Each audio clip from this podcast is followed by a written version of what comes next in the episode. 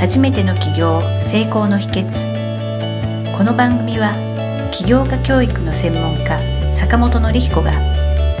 初めての起業で成功するために大切なポイントを毎回お届けしますリスナーの皆さんおはようございます。立志財団の森川です。坂本先生、よろしくお願いいたします。はい、よろしくお願いします。ソフトバンクさんの決算の話なんですけれども、この間の9月の決算で大きな創業以来の大きな赤字を出してしまったという報道がよくされておりますので、えこちらについてですね、気になる方も多いと思いますし、坂本先生にもいろいろご意見ですとか考えとかを、ね、教えてればと思いますので、よろしくお願いいたします。よろしくお願いします。ソフトバンクね、興味持たれてる方とかね、あと、まあ、株を持たれてる方とかもいるんじゃないかなと思うんですけれども、まあ、今回ね、まあ、1兆円近い赤字というところですかね、はい、が話題になってましたけれども、まあ、一番ね、赤字の原因になってるのが WeWork とか、まあ、あとそれにまつわる、まあ、あと Uber とかか、まあ、この辺の、まあ、株の評価額がま大きく下がって、ということですね。まあ、これがやっぱり非常に大きな、まあ、赤字の要因であるというところですね。これはもう僕のちょっと感想なんですけど、まあ、孫さんもね、まあ、やっぱりその人の子というか、孫さんでもやっぱり失敗するっていうところがあるんだなっていうところですね。それを見て、ちょっとね、安心できる部分もちょっとあったりとかしながら。で、まあ、孫さん自身はね、ただまあ、これを逆に大きく赤字になって、またやり直すみたいな感じのことをね、おっしゃってて、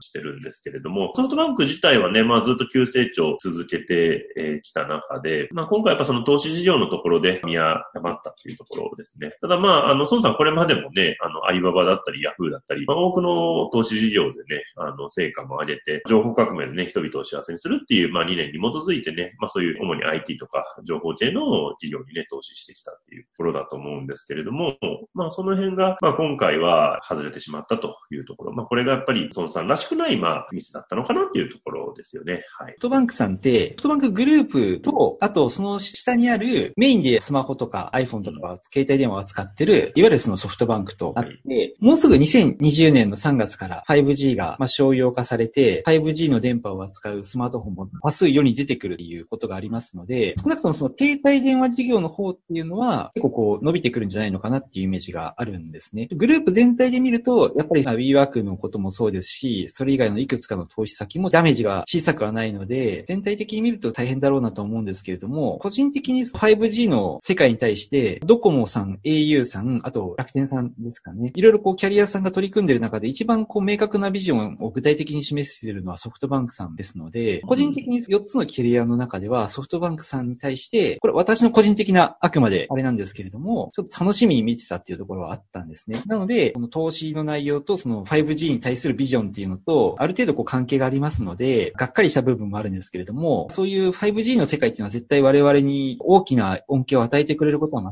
違いないので、これちょっとこう頑張って持ち直してほしいなっていうのはですね、いますし、別にあの、ソフトバンクさんの回し物でもないので、特に沖縄ですと KDDI さんが一番電波が繋がったりもしますし、ドコモユーザーさんもいますし、楽天さんもすごい楽しみにしてますので、まあ、どのキャリアさんもこう頑張ってほしいなと思うんですけれども、ソフトバンクさんは特に 5G の世界で頑張っていただきたいなっていうのはすごく思っております。うん、そうですね。川さん的にはやっぱりソフトバンクは 5G では結構有力というか。あくまで私個人の考えとか感想になるので、この話をこうラジオで聞いたから、いきなりソフトバンクの株を買おうとかですね、キャリアをソフトバンクに乗り換えようっていうふうなことはしないでいただいて、結構冷静に考える判断材料の情報の一つと思って、リスナーの方には聞いてほしいんですけれども、5G になると 4G の世界とやっぱり大きく変わるっていうのは、いろいろな技術の専門家ですとか、テクノロジーの専門家の方がおっしゃってるところが結構ありまして、やっぱり今までできなかったことができるようになるっていうのはすごく大きいと思うんですね。例えばその 4G でも結構 3G の世界と比べて動画がスマートフォンで見れるようになったとか、配線が速くなったっていうのがあるんですけれども、段違いに容量が増えて、段違いにスピードが増えるて、段違いに多くの人が一斉に通信をしてもこう変わらない、何の支障もない世界っていうのは、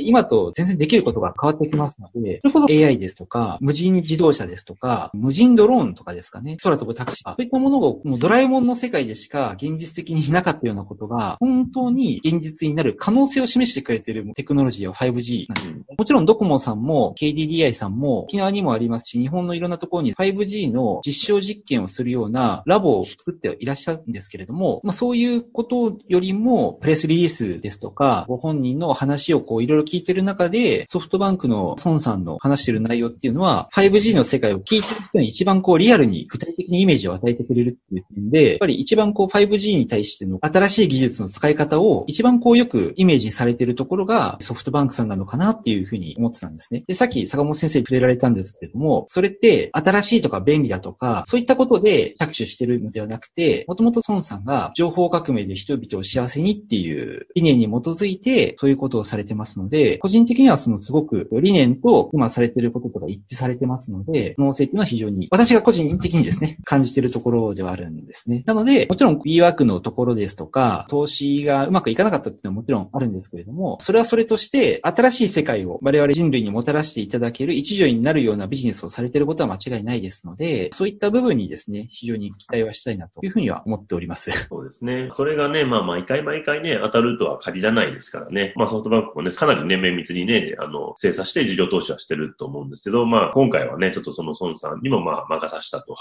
いう